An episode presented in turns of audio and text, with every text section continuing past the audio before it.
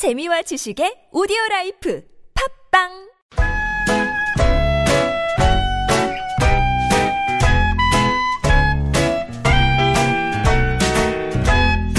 메마른 마음에 산뜻한 문화의 바람이 붑니다. 이다혜 책 그리고 영화 We were chasing some cinematic schemes, but I'll give you Panavision pictures.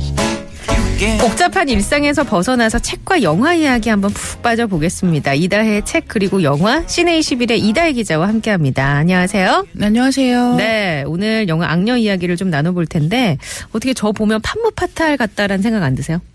누가요? 누가? 아니 저요. 누가라고 되게 치명적인 싶으시네요. 캐릭터.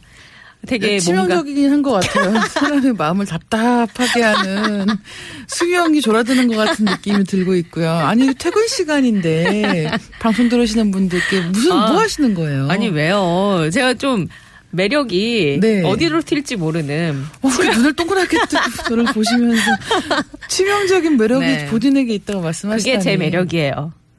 네, 알겠습니다. 악녀 얘기할게요. 악녀, 영화 악녀. 네, 제가 씨 악녀란 얘기는 아니고. 네, 아 그런 얘기가 아니었나요? 그런 얘기는 아니고. 예, 악녀. 김호빈 네. 씨가 근데 이거 호평을 받더라고요, 이 영화. 저는 재밌게 봤어요. 예. 아, 이게 영화가 악녀 재미있다 아니면 뭐 그냥 그렇다 약간 갈려요. 갈리긴 갈리는데 저는 재밌게 본 쪽이고 그래서 오늘 네. 가지고 나왔는데 어 일단 김옥빈 씨가 주인공은 액션 영화입니다. 예. 한국에서 뭐 여자가 주인공인 스릴러 이런 장르들이 많긴 했어요. 근데 네. 여자 원톱 주인공으로 그러니까 여자 한 명 주인공으로 음. 액션 영화는 없었거든요. 협녀가 있었는데 그건 이제 원톱이 아니었고. 그렇죠. 예. 네. 그리고 이제 그 액션의 난이도라고 할까요? 음, 그런 면에서도 이 악녀라고 하는 영화가 굉장히 좀 눈에 띄는 면이 있고. 웨딩드레스 입고 총 들고 있는 씬이 그렇죠. 스틸 사진이 돌더라고요 인터넷에. 예, 그런 것도 있고 이제 뭐 이렇게 지금 보실 수 있는 사진들 중에는 뭐 그런 것도 있어요. 이렇게 양 양손에 칼을 들고 싸우는 네. 장면도 있고요. 예. 어, 그다음에 양손에 뭐 총 들고 있는 것도 있고 이런 식인데 양손에 도끼 들고 싸우는 장면도 있거든요. 음. 아 영화 악녀에서. 네, 그리고 예. 영화 특히 후반부에 가면 뭐이 예. 바이크, 뭐 자동차, 그다음에 이렇게 버스로 올라타면서부터 오. 쭉 이어지는 액션 씬들이 있는데 난이도가 높은 액션 그렇죠. 씬들이요. 물론 물론 스턴트 하시는 분들이 스턴트 배우들이 또 예. 거기선 같이 연기를 하는 부분들이 음. 있긴 한데요. 그걸 떠나서 김옥빈 배우가 굉장히 많이 음. 노력을 했다는 느낌도 있고 그리고 이제 뭐 줄거리는 사실 간단합니다. 여기 주인공 김옥빈 씨가 연기하는 인물이 이제 수키라고 등장을 해요. 근데 이제 처음에 영화가 딱 시작하면 바로 액션씬으로 시작합니다. 음. 근데 그 액션씬 자체가 1인칭 시점이에요. 김옥빈 씨가 화장... 안 보여요. 아. 안 보이고 김옥빈 씨 시점으로 액션씬을 펼치는 거에서 김옥빈 씨 손이 보입니다. 예. 손으로 계속 그 총의 탄창을 바꿔 끼면서 네네. 총을 쏘는 걸로 시작을 해요. 약간 어, 게임 같이. 그런 영화 어떻게 찍죠? 그래서 이제 다들 그게 영화 보시면 야 이거 어떻게 찍었지 싶은 장면들이 꽤 있어요. 그 직접 핸들드로 이렇게 손에 카메라를 장착하고 액션을 아니면 뭐 머리나 뭐 이런 데다 어. 달았겠죠. 가슴 쪽이나. 근데 네네. 기본적으로 머리에 단 것 같고 예. 그래서 사실 약간 어색한 면도 있죠. 왜냐하면 계속 손이 잘 그렇죠. 보이게 네. 이렇게 해야 되니까. 근데 연출해야 되니까. 예, 근데 그 상태로 몇 분을 찍어요. 음. 그 다음에 이제 김옥빈 씨가 계속 총을 가지고 싸우다가 김옥빈 씨가 한 대 탁 얻어 맞으면서 일종의 카메라가 깨- 떨어지는 것 같은 어. 그때부터는 예. 김옥빈 씨의 모습이 3인칭으로 보입니다. 아. 이런 식으로 액션씬 도입부를 연출한다든지 그런 것도 굉장히 색다르네요. 인상적이고. 예. 근데 그렇게 이제 쭉 싸우다가 결국은 잡혀요. 예. 근데 잡혀서 이제 그 다음에 뭔가 병원 같은 데로 가는 거죠. 그러니까 김옥빈 씨가 처음에 살인 병기로 키워진 거라면서요? 그런 건데 그 앞서서 이미 이제 김홍빈 씨가 어떤 이유로 사람들에게 복수를 막 한참 한 거죠. 음. 근데 그 다음에 잡혀서 국가기관으로 가는 거예요. 예.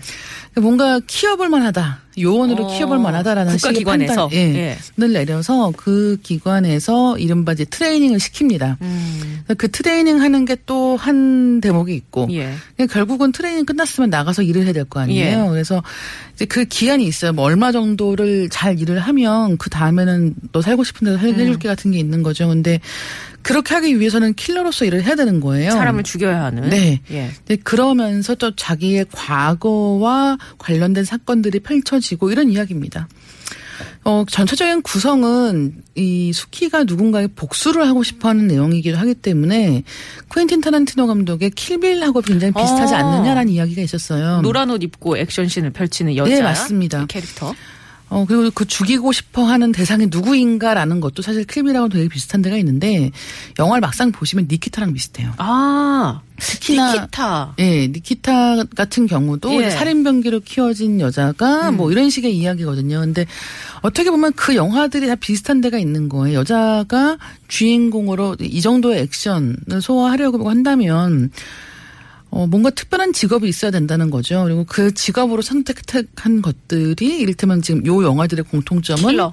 킬러인 거예요. 그래서 어, 일단 김옥빈 씨 액션이 볼만하다는 거. 예. 그 다음에 내용 자체는 그렇게 새로울 게 없습니다. 근데 그 스토리 자체는 예. 기존에 우리가 여성 원탑의 그 주인공이었던 액션 영화인 킬빌이나 니키타 같은 느낌의 그렇죠. 영화이다. 예, 크게 차이는 없어요. 아, 예. 근데 어, 원래 또 액션 영화 자체가 이렇게 아주 짜임새 있는 뭐, 플롯을 예. 위해서 보지는 않지 않습니까? 음. 그래서 저는 그런 면에서 여러 가지 영화를 본 다음에 굉장히 하고 싶은 말이 많아지는 예. 그런 영화고요.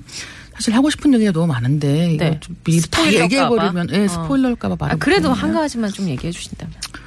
뭐 아까 말씀드린 그 양손에 도끼 들고 싸우는 장면이 굉장히 인상적인데 그 앞에 이를테면 버스가 있는 거예요. 근데 버스에 악당들이 타고 있어요. 예.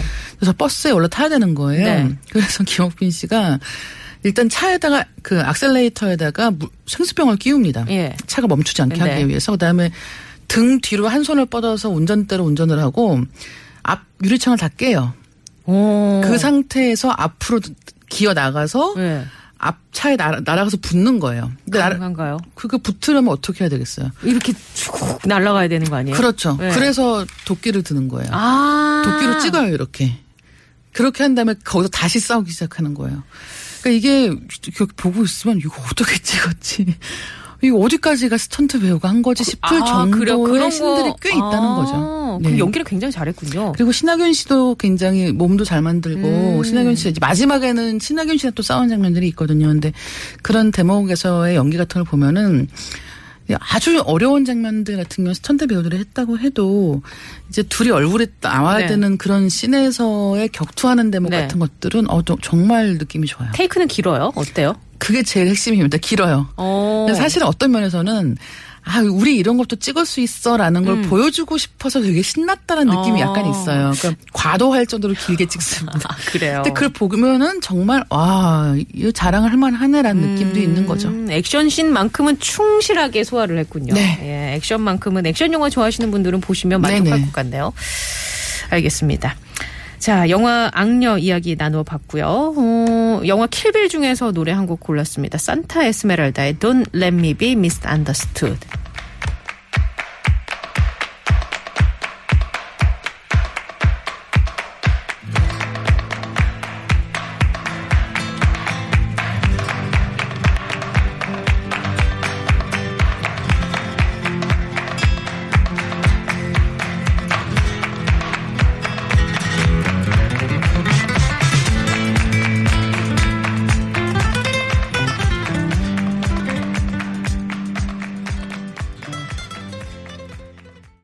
네, 영화 악녀 이야기 나눠봤는데 요새 뭐 원탑 여배우 나오는 영화가 대세인가 봐요. 원더우먼도 그렇고 약간 대세라기보다는 이제 시작하는 거죠. 아, 네, 예. 아주 드물게. 사실 요즘에 한국 영화 포스터 최근 한 6개월치 보시면 남자 배우 2명, 음, 남자 배우 6명, 네. 남자 배우 10명 이런 영화만 많거든요. 네. 근데 이 악녀가 좀 잘 돼서 그러게요. 여자 배우들 나오는 영화들 많아졌으면 사실 좋겠습니다. 뭐 여자 배우를 내세운 영화들이 있긴 있었는데 흥행에는 사실 그렇죠. 잘 이어지질 않아서 네. 그게 뭐 액션 영화가 됐든 뭐 사, 사극이 됐, 네, 사극 네. 영화가 됐든 좀 잘 이어졌으면 좋겠네요. 네. 예.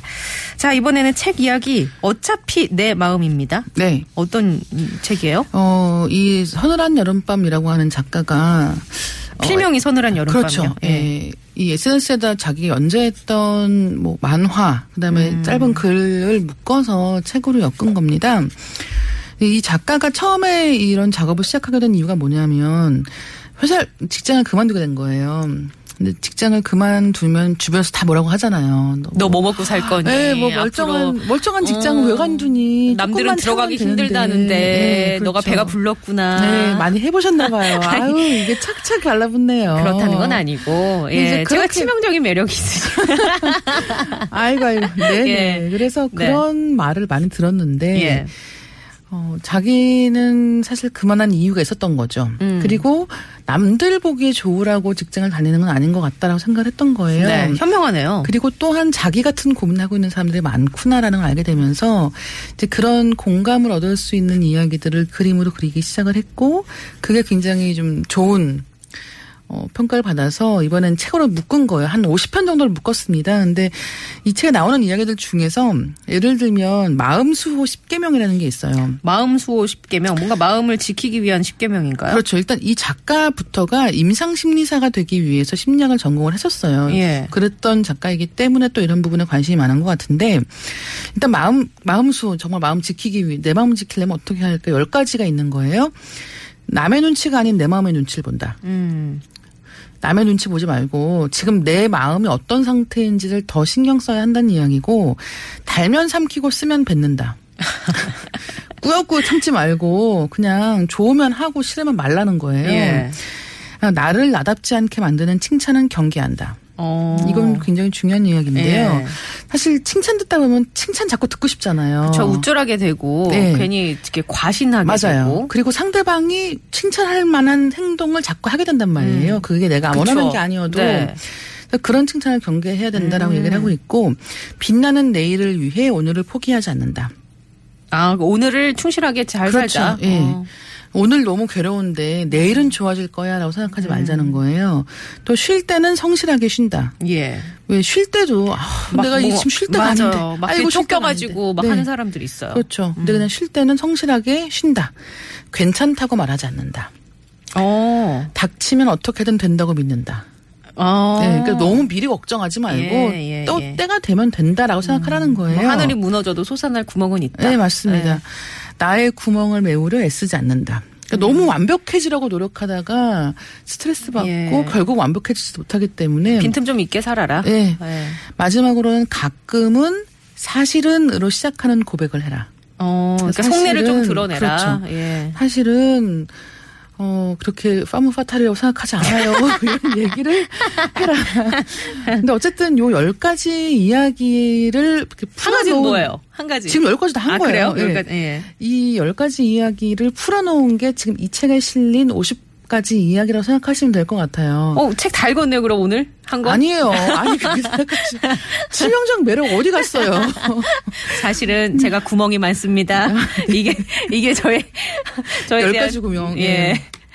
근데 이 이야기 자체가 어떻게 보면 어, 요즘에 자기개발서 붐이 좀 지나갔거든요. 어, 그렇죠. 그런 이유가 뭐냐면 자기개발서라는 걸 읽는다는 것 자체가 내일은 더 좋아질 거야. 그렇죠. 지금 꼭 참아야 네, 돼. 뭔가 그리고 조직에 충성해야만 하는 맞아요. 그런 매뉴얼된 네, 삶을 살기 위한 책이죠. 예. 근데 이른바 왜 노력이라고 하는 유행어 있잖아요. 네, 네. 그러니까 아무리 노력을 하고 해도 노력만 하게 되는 거지 아무런 성과가 없는 경우도 우리는 너무 많이 겪고 있단 음. 네, 네. 말이에요.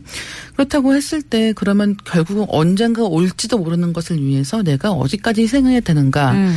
혹시 지금 나는 너무 과하게 열심히 살고 있는 건 아닌가라는 생각을 하게 음. 되는 사람들이 있는 것이고 그런 분들께는 굉장한 위안이 될 법한 네. 그런 공감의 에세이가 있습니다. 사실 뭐 세대가 갈수록 개인주의적인 성향은 점점 이제 강해지고 그럼요. 있고 네. 트렌드가 변하고 있는데 그 과정에 있어서 어떻게 연착륙을 할 것인가. 네. 윗세대들은 아랫세대를 볼 때 어떻게 세대 차이를 느끼지 않고 아랫세대들은 또 행동이나 말들을 할 때 또 너무 동떨어지게 나만 그렇죠. 생각하는 그런 느낌 안 주면서 어떻게 서로 이 네, 같이. 살 수 있는가를 이 책을 통해서 좀 얻을 수 있지 네. 않을까 예, 생각을 해봤습니다.